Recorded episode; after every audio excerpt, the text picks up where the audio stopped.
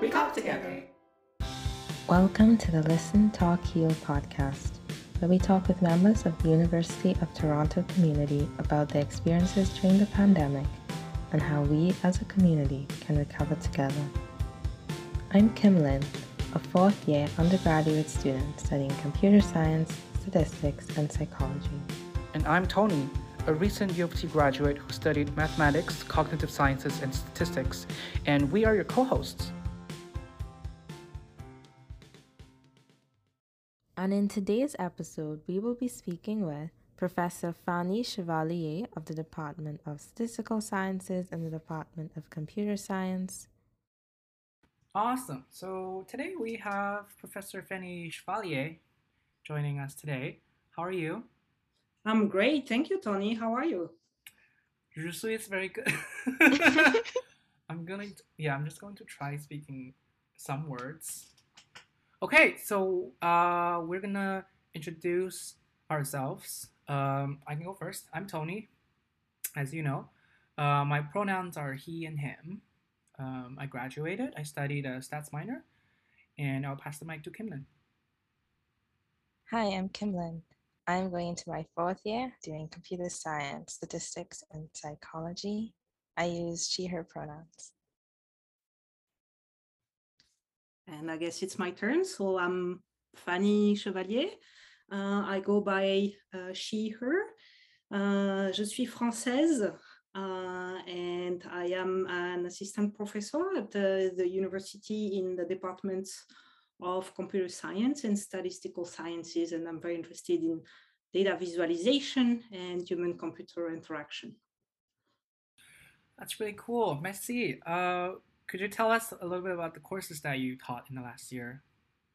So the past year, uh, I guess you refer to the uh, work from home year. Uh, so I well, I, I taught uh, two courses. So one uh, that was a graduate course in data visualization. Um, and I taught an undergrad course uh, in the Department of Stats, uh, which is also on, on data visualization, but um, more at an earlier level. Great, thank you. How was that like since it was online and you have to teach from home? So yeah, that's a, that's a very good question. So the graduate course um, is typically a small scale course uh, that I've, I have taught like for, for several years now. So this course um, was actually not so difficult to adapt to an online setting because most of the uh, content that we, we cover in class is uh, reading through papers. And uh, I have students in the class that are being given a role every you know week uh, to look the, at, at some research paper with a specific lens so some will be you know tasked into uh, reading the paper and, and make a critical review about the, the, the technical content of the paper. And some of them will be like you know those who look at all of the papers or some of the papers that cited this work and and give the class then an account about uh, you know what are subsequent works that have built on that particular paper and that are important. So I have a few like um, other roles like that. And during the class time, basically we have like a big group discussion. So those who have like, you know, reviewed the technical content, share what they thought and, and so on. So it was easy to translate, you know, a discussion from the classroom where I say like, okay, your turn, your turn, your turn to like a Zoom kind of context where like, you know, people will be like your turn, your turn, your turn. So that worked pretty smoothly also because, you know, graduate students um, are, are, are, easy to just like, you know, um, instruct in terms of, you know, um, uh, respecting each other's time because we're like a small setting, uh, knowing not to go too long, you know, during that presentation and and um, pretty comfortable also at this level in terms of like, you know, uh, interrupting for like rich discussion, which might be more difficult at the undergrad level where, you know, you might be more shy, you might not know as well, like, you know, the rest of the classroom and uh, most importantly you're like 100 people in the same zoom room which is very difficult for, for, for discussion for, for that course that was pretty pretty easy to translate uh, into the into the online setting. But for the undergrad course, what uh, and where I was lucky is like it was a very first offering of all times. So that's the new course I introduced in the in the in the Department of Statistics, and I designed the course from scratch with that knowledge already in my hands, as in like it's going to be online. So I, I designed the course uh, with that in mind. There there have been many challenges in how to make it, you know, engaging and, and friendly for the students, uh, possibly living in many different time zones as well.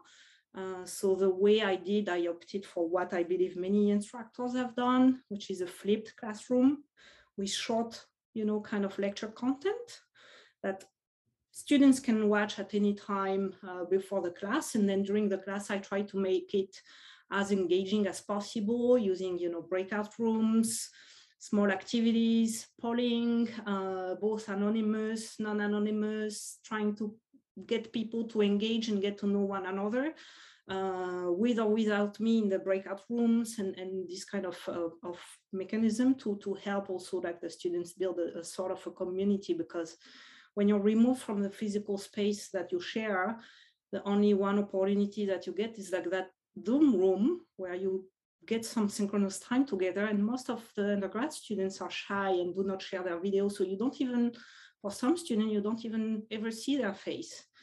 And so I, I try to kind of, you know, mitigate that, that difficulty by having the breakout room where I hope students will turn on their camera and get like, you know, to be in a friendly, safe environment to discuss and, and think about the course material but yeah, it was a lot of work to make it happen, recording the videos so that they're polished and not boring to watch, uh, you know, passively at home. And then the, the a lot of work to make the content, you know, online friendly, uh, also for the synchronous time. So, but many things that are positive and that I will translate whenever we return to in-person instruction. I will keep the flipped classroom because I love spending the the lecture time with my students, like, you know, just like interacting with all of the students. So it pushed like for more interactivity uh, for sure.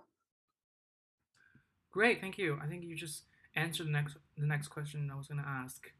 Um, we actually both took the course took that course you mentioned last year. Um, so Kim Lin, how did you like the course? I like the course. I think it was very interesting because I guess um, in statistics it's been in the statistics courses I've been taking, it's been more like linear regression and stuff. So it was interesting, like this focus on the kind of data visualization part. And I didn't know they had like so many different ways you could visualize data. What about you, Tony? I, I liked it a lot. I think it's my favorite course. Um, I think it's like one of my top courses in the past four years. Like so much fun. I learned a lot, and it's not super hard, and you actually learn things. You actually learn how to do things, and I think that has helped me a lot since then. And I was able to make friends with you guys because we're all on, on the project now. So um, I think that was really cool. Um, Are so, you saying that because I'm in in the room? No, that is not. No, I, I love that course. It was a lot of fun. Although it could get kind of stressful to present, um, since I think we uh, we all had to present um, in class. I forgot the name of the task, but we all have to pick something and then tell to the class what do you like about it, what do you not, and then like that. That was kind of stressful for me, but it was it was not that bad. Um, I don't know if you're gonna do the same thing um, like that again, or are you going to change it in some way? Yeah, so the exercise that you refer to is a design critique. So there are, there are several reasons why I put students on the spot. Like, I mean, I know, and I'm not the most comfortable person in public settings as either, right? Like, you know, I was nervous even before logging into this, you know, chat. You're friendly people we know each other. Uh, the stakes are not like so crazy, but still, like, you know, it's difficult to be put on the spot as you expose yourself. But that's something that we have to do in our professional life all the time. So it's not to, to be hard on the students that I'm trying to do that, but because communication is key to like, you know, having something that happens smoothly within a work team and also like if you want to uh, progress in, in your career. So there's no career progression without public speaking, without having to pitch and, and um, some you know argument to, to some people higher up in the hierarchy. So and, and even if you pretend to management, uh, you know, positions or uh, academic position, you, you, you'd have to teach, you'd have to manage a group. So there's a lot of public speaking that has, you know, to happen and it is very important to practice because if you keep like in your shell for too long then you know you never practice and and we have to put ourselves outside of our comfort zone because the more you practice the better you become at it and and my goal with the design critiques um, was you know to put you on the spot with some content that uh, you are excited to talk about. So I didn't impose the content. I was like, you know, this is the theme. Now look for something you would love to share with the class and and that was like you know and we saw many cases of uh, you know where where students picked something because you know this topic is very important to me even if the visualization might not have been so you know uh, great in terms of what we learn uh, from the visualization design for that particular class. There was like another rich discussion around that and that's also one mechanism to to help you know everybody contribute some content to the class because there was some interesting aspect to the particular example that they picked that, that they wanted to share. And yeah, we didn't do as much like, you know, uh, in class presentations that would be about, you know, reporting on your work and so on. I have a lot of that in my other courses as well. I'm always asking students to, to talk in public because there's not enough practicing of that and i'm trying to create that that safe environment actually in, in the classroom because after you see one two three four five ten students like struggling the same way as you would when your your turn comes you get to like you know take it more easy. And and i'm, I'm giving mostly positive feedback. You know after the presentation they were not graded in terms of you know you did well or you did not did well for the design critique. What was graded is you showing up and what was graded was the the write-up. So that's a very different exercise, which you're much more used to. So I was also trying to create, you know, a situation where there's not as much that, you know, that is at stake beside facing your own fears of speaking and, and sharing with the rest of the class. So that was that was a mechanism to to help, you know, get get better at that. So not, not too high of a grade, not even a grade for, for, for you know, the quality of the presentation. I have other assignments where there is that, and I believe we had some in the class. But yeah, I will, I will keep a lot of the design critique uh, exercise because I love it, because you bring, you've brought sort of you like in the in the class plenty of great examples that I didn't know and I didn't come across, and plenty of them I, I love uh, that I've been made aware of. So I will keep that, even though I will not try to have everybody cover that uh, fully within the lecture time because we missed uh, some time on other activities that I had planned for, uh, which I, I think I should crave up more time for like with, during the lecture. So there might be like a split, you know, a few you know, like the best of last week tutorial or something like that could be like, you know, in terms of the examples, not the presentation, but in terms of the examples. or some of those things that could be a vote and but yeah I, I, I, will i will change some of the formula because i think even though the examples are great it might have been too much of them for two hours too many weeks at a time so yeah great and also, I think I didn't see the STAT 313 course in the calendar this year. Is it, when next will it be offered? It will be offered next next year. So the reason is uh, as follows. So I, I, I am a faculty who uh, split my time between computer science and statistics. And uh, because of that, I do my teaching in both institution, which is giving me half of the time of a regular teaching time in either department. And so this year I'm going to teach uh, human computer interaction in the computer science department. And next year I come back uh, Oh to my teaching data visualization in stats. Uh, so the stats course is not like one of the core courses at the moment, which has to be like, you know, taken by all of the students. It's more of an elective. Um, but um, no, I would love to teach it more often. Uh, I mean, not trying to get more work on my plate. I, I'm sad. I'm sad to hear that. Oh, so but uh, but yeah, no, the hopes would be to have like you know more uh, faculty like me joining and, and being specialist in visualization who can who can take every other year. So we, we would split the work uh, this way, but but yeah, we lack more more you know visualization offerings in in the general, but I cannot split myself too much everywhere and and, and do that. Not that I don't believe anybody else can uh, currently cannot do it, but um, all of the other instructors are busy with other courses as well. So we, we lack the, the resources to teach this one, you know, um, more regularly, but it will come, it will come. Okay, and what course are you teaching in human computer interaction this year?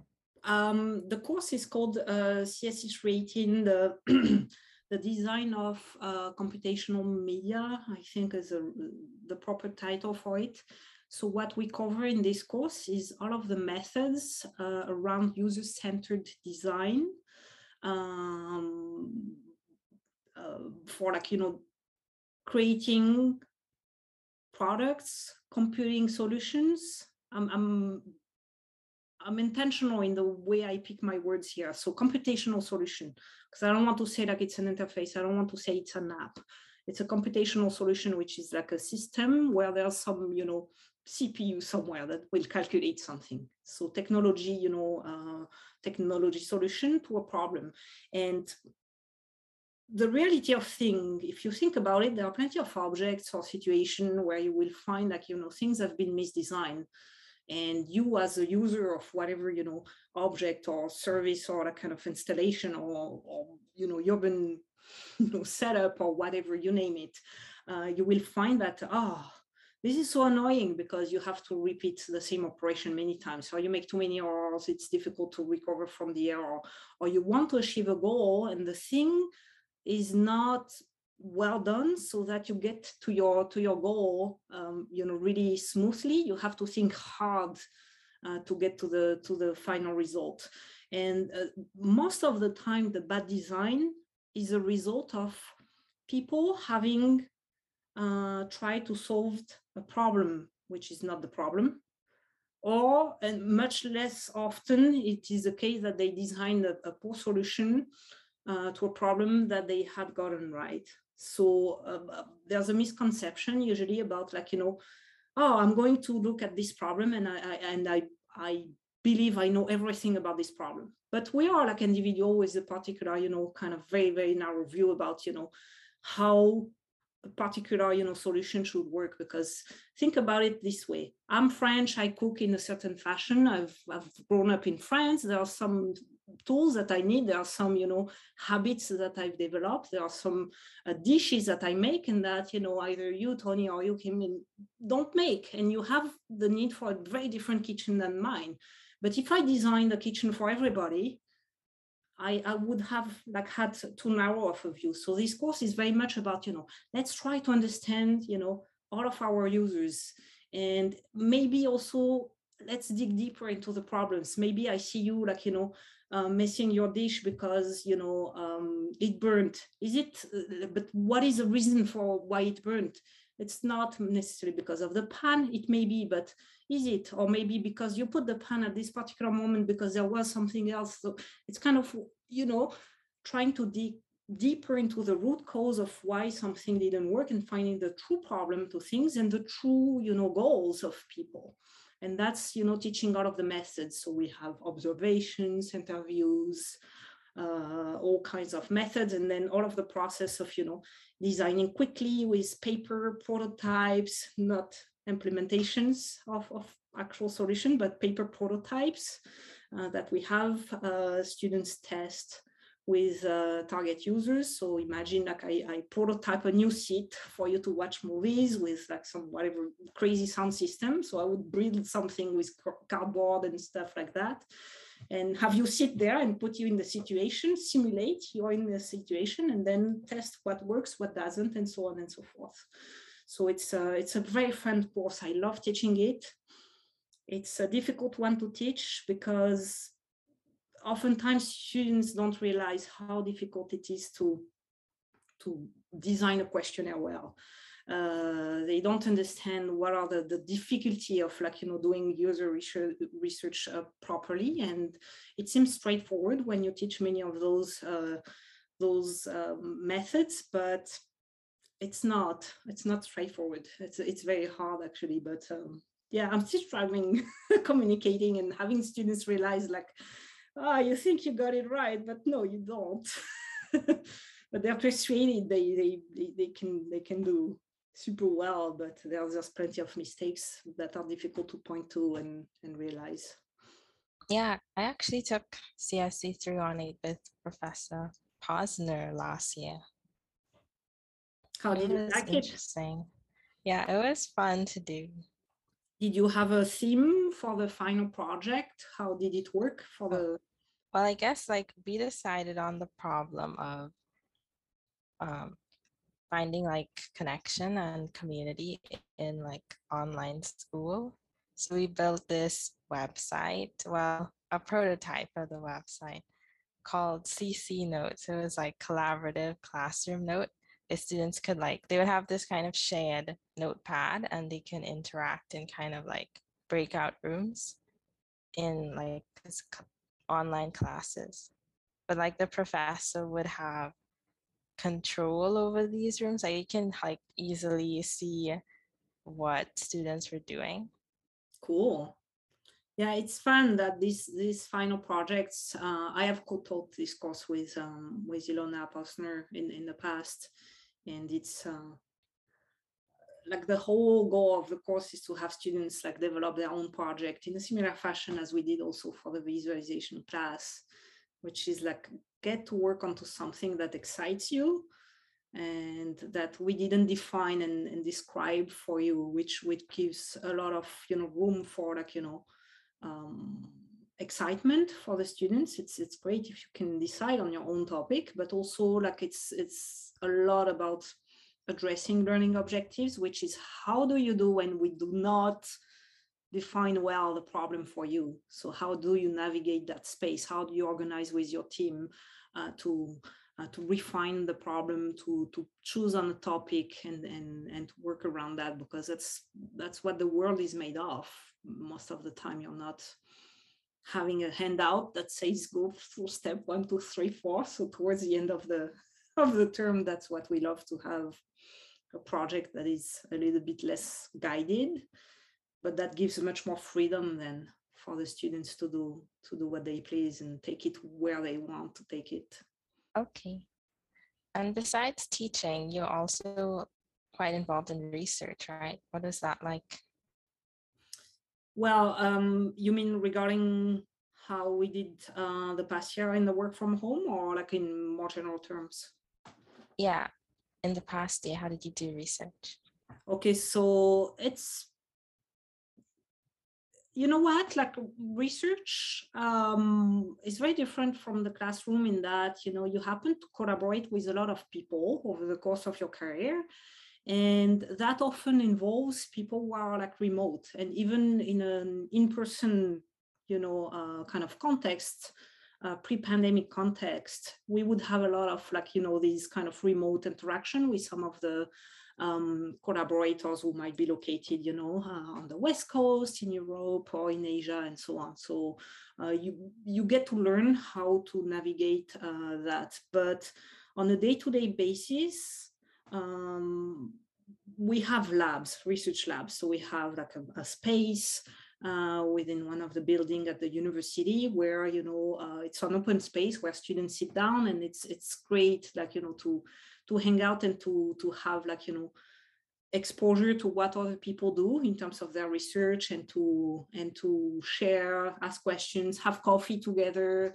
share the struggle during deadline times and and and so on and so forth and it's been tough you know for for the students and in general. So in my group like people are, have, have gone well like mainly because most are, are lucky enough to be living either with the parents or have like a nice situation at home that made it that you know uh, they had housemates. That were not uh, as isolated uh, some of them were more than others but it, has been hard like you know even if you have like a good support home system and things like you miss the, the workplace and the, the connection with the community i think it's very much like you know in, in, in undergrad even if you don't go to the lab and, and have research but the lab in, in grad studies, the lab becomes your second home. Truly, you you stay late, you work hard, and and the lab mates are more or less your brothers and sisters. So it's it's been difficult to be removed from that, and there's a lot of you know the professional context uh, that has been removed. But I've I've done like you know um, weekly meetings with my students as as always. This doesn't change much, you know, in terms of we we set a time we meet up um, if it's my in my office or, or, on zoom it's pretty much you know equivalent but my walking around the lab and say hey uh, nicole how are you doing today and just like chit chatting uh, showing presence showing that i care showing that i'm around uh, checking on them, like just without, you know, checking explicitly on them. Like you can check on your student, oh, I haven't seen you at the lab yet, you know, in a week or so. Uh, is everything okay? So these kind of things. when you pass by somebody, they seem super happy. Oh, what makes you happy? And it's just like, you know, a lot of those interactions have been very, very uh, difficult to to not have uh, in the in the day-to-day you know uh, experience but the research has been going on you know that you got work to do eventually you get at it. But I think, yeah, uh, everybody looks forward to getting back, you know, full time, full capacity, and have you know normal interactions, because a lot, a lot of the research, you know, happens by being immersed in the in a lab environment. So it's uh, it's been difficult for that. And what are ways like students can get involved in your research? So how do students um, integrate my lab? You mean? Yeah. Yeah, well, there are different mechanisms. So uh, there are some research courses that are offered uh, in the undergrad um, at the undergrad level in stats and also in computer science. So in computer science, and I think it's CSC 494 and 495 uh, so which is a course for, for, one student. So they, they enroll there and they have to find a, a supervisor or a supervisor put a project and they find a, a student. And it's similar in stats. It's uh, STA, I think 496 and 497, I think. And there are different offerings of, of those.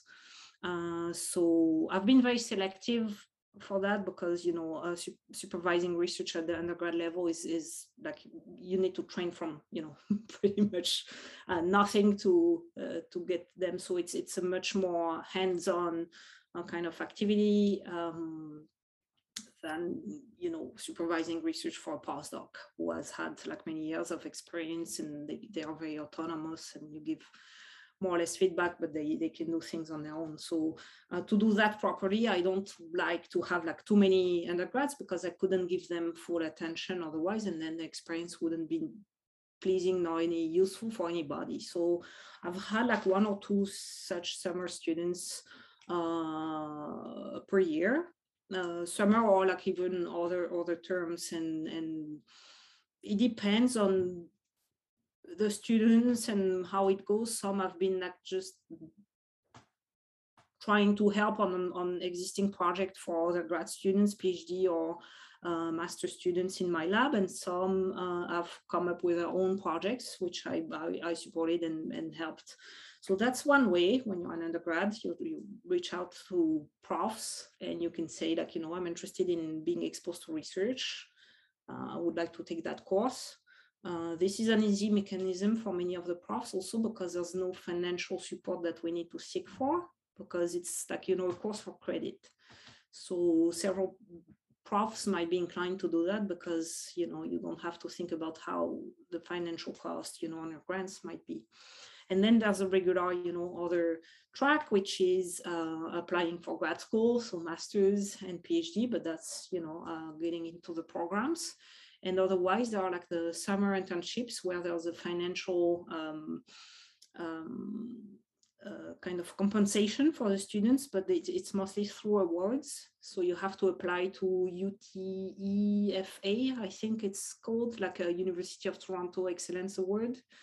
And uh, there's another sponsored by NSERC. So every summer there's like, you know, some of those things um, happening. And then, yeah, it's, it's usually reach out to the prof, but don't reach out to profs by like sending, this is my CV please have me in your lab. That doesn't work. We receive way too many of those you know emails. They are not personalized i'm not asking like you know you tell me oh hi fanny how are you doing? Like out of the politeness thing. No i want to see that you're genuinely in, in, interested in, in working with me because the research that i do is of interest to you. So that's that's really where you're gonna hook on a prof is like by looking at their their website reading some of the papers. Does it ring a bell? Do you does it evoke some project ideas? And say like oh and, and and again not saying just like oh i read your paper and i found it interesting. No that doesn't tell me anything. And and and that's i have an entire page actually on, on my website where i tell students like you know don't do that because i'm not going to respond because I, I receive hundreds of those like on a monthly basis. But here's what you can do. Go and read some of the papers, try to think about research direction, what you're interested in. And it's not an exam, it's really to try to find why are you interested in research? What are some of the questions you would like to, to, to pose and address? And why am I like, you know, somebody who, who you think would be a good match to teach you that or accompany you in, in, in looking at these things? most of the time we redefine the research uh, question because my input comes in, the discussion happen, we brainstorm together. But the first attempt has to be like, you know, really like uh, I'm, I'm really interested in, in looking into, you know, the perceptual, you know, big questions uh, that are associated with, you know, color. I've seen so many like bad color thing and I think there's something in there. I was like, this question is answered. I will, you know, probably send a paper, but I, I know the student had you know, some thoughts of their own and try to, you know, they're excited about some research questions. And that's, that's really how it goes. And it aligns with my interest. You say like, oh, I'm doing machine learning. I got like four out of four GPA. Like, uh, that's, that's like, don't, don't give me a CV. Show me like, you know, who you are and why you're excited about doing research and i'm not it's not again an exam it's not about you know judging whether your email is of quality or not it's really understanding the motivations and if it's too too not personalized enough it's like uh, i i suspect that the same e- email has been sent like to another 100 profs and that i'm not the one targeted person that the person really wants to work with but and again it's not about making it about me and, and uh, many other profs are, are, are, like me like having the same strategy.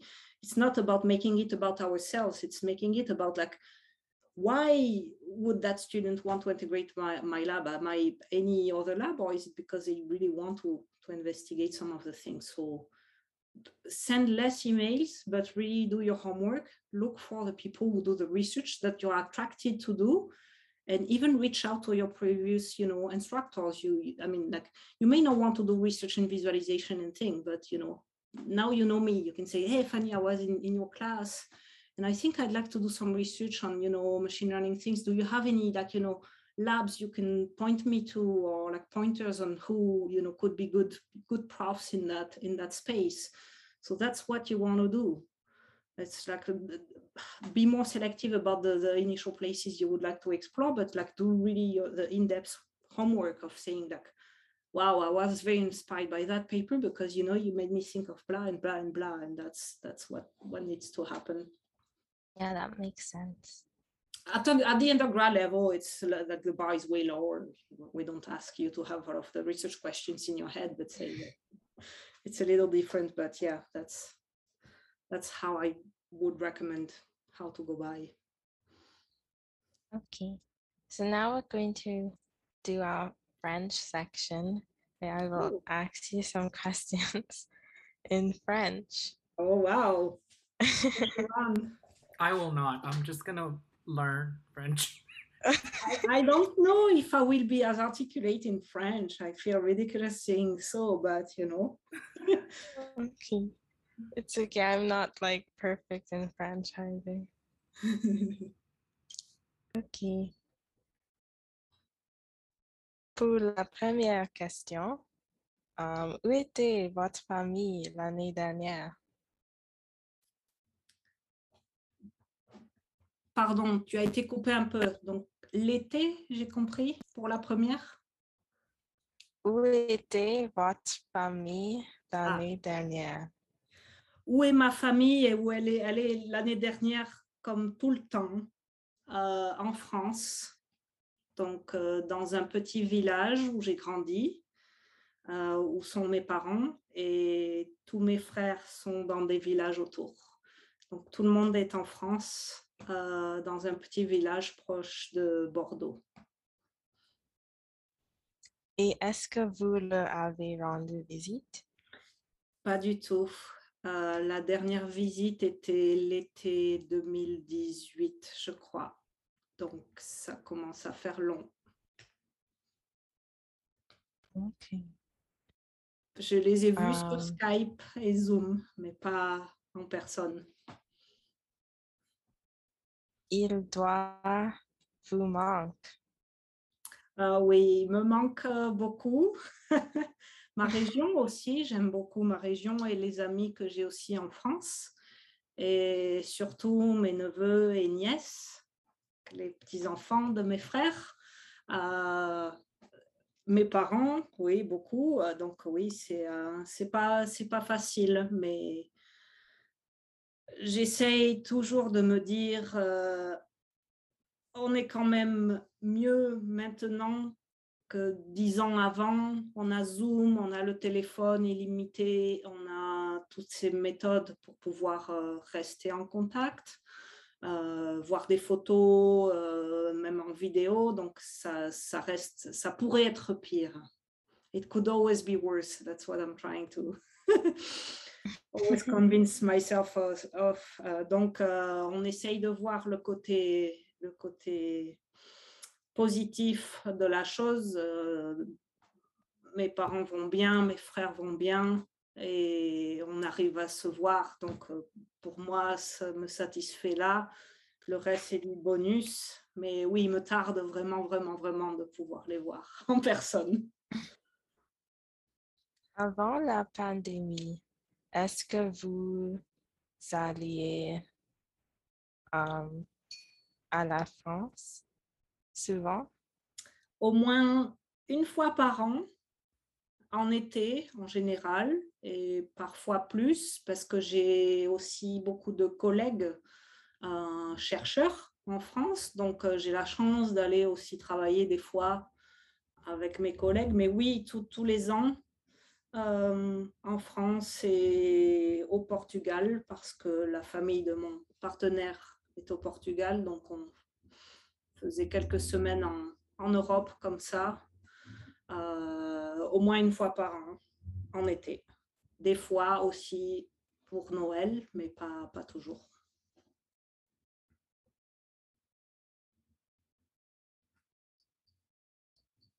Et quand la situation s'améliore, est-ce que vous irez les voir tout de suite? Oui. Euh, je pense essayer d'y aller avant la fin de l'année euh, 2022, 2021, pardon, ouais, de cette année. Euh, J'attends de voir. On est un peu décalé au Canada et en Europe avec les, les vagues. Donc, euh, c'est déjà reparti, quatrième vague en Europe. Et au Canada, on est encore dans le plat, donc on est un peu en retard.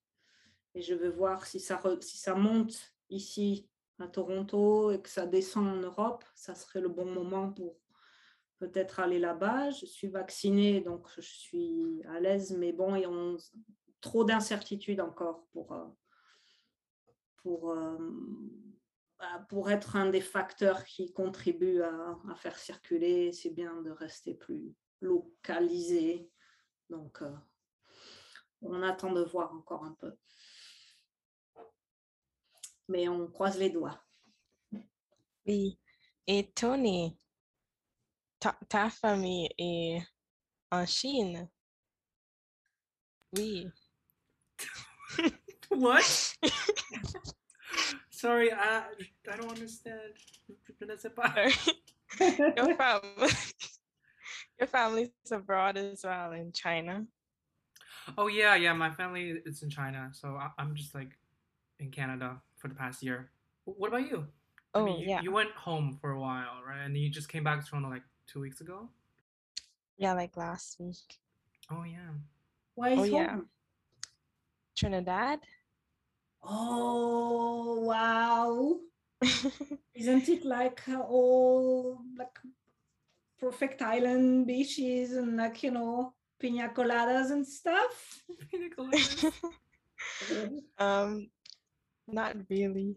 Not quite. Okay. so my misconception see getting back to what i was saying earlier we believe way too often that we know things where we don't i i, I should go visit so i learn about trinidad we have a colleague at the department uh, joseph j williams who also comes from trinidad oh really? Yeah. I know him. I know of Yeah. him. Wow. Actually, I'm working in his lab this summer. Really? oh are you Yeah. Yeah. I I wanted to join the lab like two years ago, but I, I don't think I got in. so. and Well, how now did, you, how did you approach him then you asked me how to integrate my lab but how did it work if oh may no, I just I think uh, at the time when I applied, he only wants people in like fourth year or plus. So I wasn't in fourth year. So because of that. And what about you, Kimlin? How did it? Um, he had some ROP opportunities, so I applied to that. So there was a project defined, and you applied for the project. Well, it was kind of like a general description, like because there are multiple projects in the lab. So when Mhm. we like joined the lab, we could choose which project we wanted to be a part of. Yeah. Cool. Yeah, one of the mechanisms. Exciting. Okay, so Tony, did you want to say anything more about your experience before we move on? uh, about COVID. Yeah, and like your family, being away from family. Yeah, I couldn't. Okay, I think it was really hard for me to go back to China because they actually stopped all the flights from Canada. Well, they stopped the flights from every country in the world um, for like a long time, and then when they when they um, opened again, I think it was one flight per country per week. So it was really hard for people to book the flight home because it was just just one flight, whereas it used to be um, like five to ten flights from Canada to China every day. Now it's like one flight one one week, so it was just harder for us to get back home. So I don't I don't know what's going on right now, but um, it's still kind of hard to go back. And then if I go back home, I need to be quarantined for 28 days. Mm. So that's just a whole month just wasted or kind of just I can't go out. So I'm still here in Canada. Yeah, I can relate. That was also one of the very like uh, limiting factors. Like you have to quarantine when you go there, you have to quarantine when you come back, and then yeah, whereas your month's gone, like if it's like quarantines in my case would be I guess around 15 plus 15 days. Uh, back Yeah. then, when you know, uh, I don't know about uh, fully vaccinated, I don't have to quarantine. I guess uh, in France, no here, but um, uh, but still, yeah, it's uh, it's adding to the complexity and uh, quarantining, meaning you have to find a place to go which is not at your uh, relatives uh, necessarily, because otherwise it's not quarantining. You're just like exposing yourself to to other people and them to you. So yeah, it's complex. I didn't know hmm. it was one flight per week. you know, And was what was the price like then gone up like crazy as a Yeah, result? Was it kind of I think it went up by a lot. I didn't check because I just knew that I'm not gonna have one. Yeah. It's just really hard to. wow. Yeah. I guess I got lucky because like I got like one of the last flights home before they closed the borders in my country. And then it remained closed for like like almost a year, I think. And then only recently reopened a couple months ago. Mm. So in France, you know, they have the um, passport, like the vaccination passport in there. So they they have reopened a lot of things, uh, uh, restaurants, you know, uh, malls. Like there, there's like plenty of the restrictions that have been lifted, but that are now reserved for the people with a vaccination passport. And even though I have been vaccinated, I have been vaccinated in Canada and the process to get your vaccination passport, even though I'm a French citizen for like international, you know, uh, expat, we call them. So people who have left the country to live in, a, in another uh, country. So we are still citizens. We have like plenty of like, you know, a lot of the citizenship, uh, like all governments are trying to, to make it, you know, easier for you, but they had the, the, the system um, not fully in place also like for the summer. I think it's gone better now. So I can show my Ontario proof of vaccination, but um, it, it wasn't that straightforward for, for French people to who live in, in a different country to come back to France and just like be able to take the train.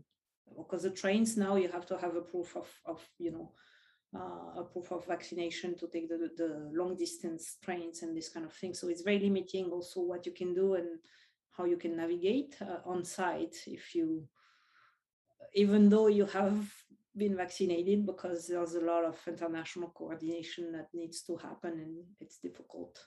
But we're getting there, I guess. Okay. What lessons have you learned from the pandemic and how have you changed or are you doing anything differently moving forward?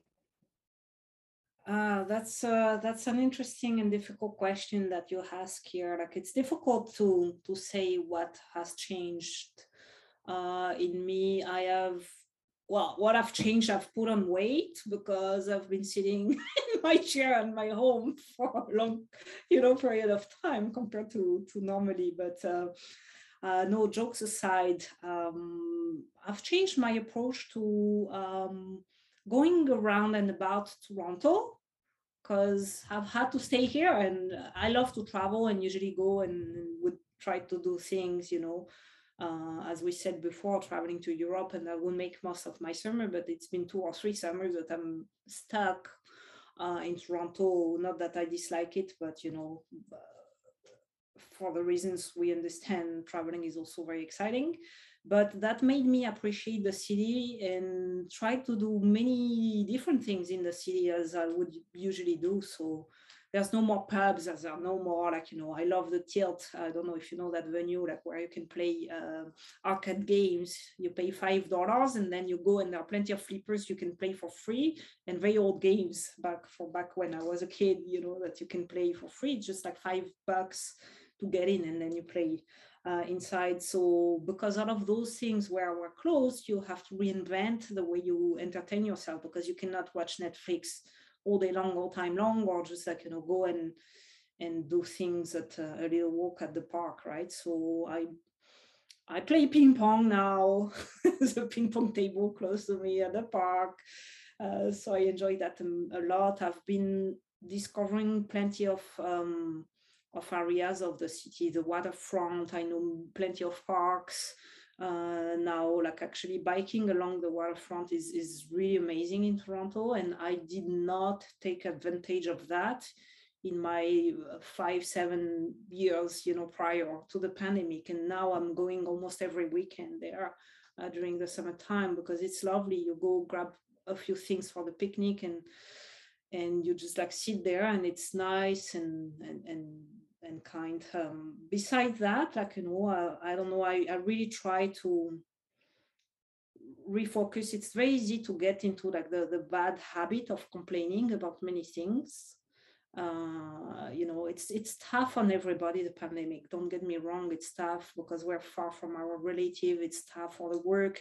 It's a lot of Zoom fatigue. It's a lot of, you know, I don't want to work, uh, or like, you know, it's, it's there are many, many challenges, uh, you know, associated with that but there are plenty of things also that we take usually. Uh, so first, it allows to reassess what we usually take for granted, like just you know being able to go and hug people. We take it for granted, but that's something that you know we're deprived of for the most part at the moment. But it made me also think about those in the world who are deprived of that, even non-pandemic, you know, kind of uh, contexts.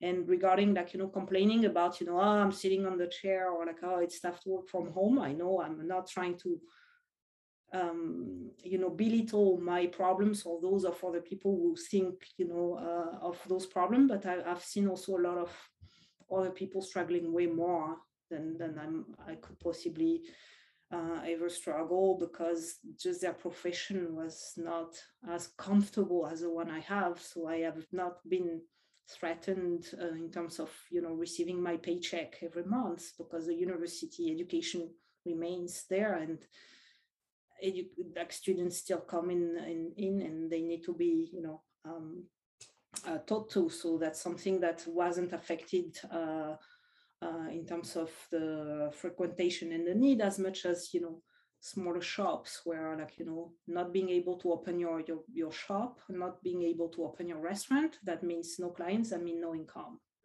And you know that's that's very tough on people. And and plus you know these people might have kids which is not also a problem of mine. I didn't have to worry about my my children and so on because i don't have children uh, which you know you see that kind of positive light also and, and and these kind of things. My parents live in a very like you know remote village not in a in a like you know uh, a big city with a lot of traffic having to go to work or being exposed and so on. So there's plenty of things that you try to recalibrate and see like you know how freaking lucky am I in that like very terrible situation, and that's that's allowing to really approach life with a much more positive, you know, uh, kind of um, uh, manner. So it, it's helped me, you know, approach and cope with with the difficulty, and um, not that I'm happy about, you know, my own situation compared to those others, and I don't care, but it it helps, you know, not complain too much about, you know, things where you know that other people suffer much more. So I'm I'm I'm usually a, a compassionate person, but I, I be I believe I've be I've become even more uh, with with that that whole thing. Great, merci beaucoup. I think that was the last question mm-hmm. for you. Uh, do you have any questions for us? Well, I, I would return the question because I'm interested to know, like, you know, how it's been for you, like, um, I appreciate you are in a very different period of your life than I am. And you know, how how is it that the uh, the pandemic has has affected you in terms of like you know seeing your future, seeing your current situation, and how it did change your perspectives on things and and you like I guess it's a similar question that I have for you, if you may share. Sure. Um similar as you, I started to bike all the time now too. So maybe I might see you on the street someday because I, I bike all the time. Like, and it has been fun uh, because I, I feel like I've been staying at home for too long. I just need to, to go out. But um, I prefer not to walk that much because there's people everywhere. So I prefer to bike. Um, yeah, so maybe I'll see you on the street sometime. yeah, at the park. Yeah, at the park. How about you, Kim Min? Yeah. Oh, I don't know how to bike, but I would love to learn. Um, but I've really been at home for the year, and I've been grateful, you know, to have like a home and my parents to live with. Um, yeah, I'm also like, I guess I'm grateful to have had that time with my family as well because I guess being in Toronto, I was like away from them most of the time. So it was kind of nice to like spend time with them and like see them every day. yeah again things we take for granted we appreciate even more i guess in this context yeah which is a good thing i, I believe but i mean not that i wish for more of this but i think yeah this this allows to to be more realistic about also some of the stupid problems that we might you know uh, just impose on ourselves on a like typically like you know being upset at someone for like no real valid reason we we try to do that that less because there are bigger problems that you know make it that we shouldn't waste our time with this. Yeah. great. i think that was that concludes the end of this episode and i think this is also our last episode ever at least for now so thank you so much Thank you so much for having me. It was a pleasure. That's it for today. And as always, wash your hands, stay hydrated, stay active, love yourself. And most importantly, tune in to our Listen, Talk, Heal podcast.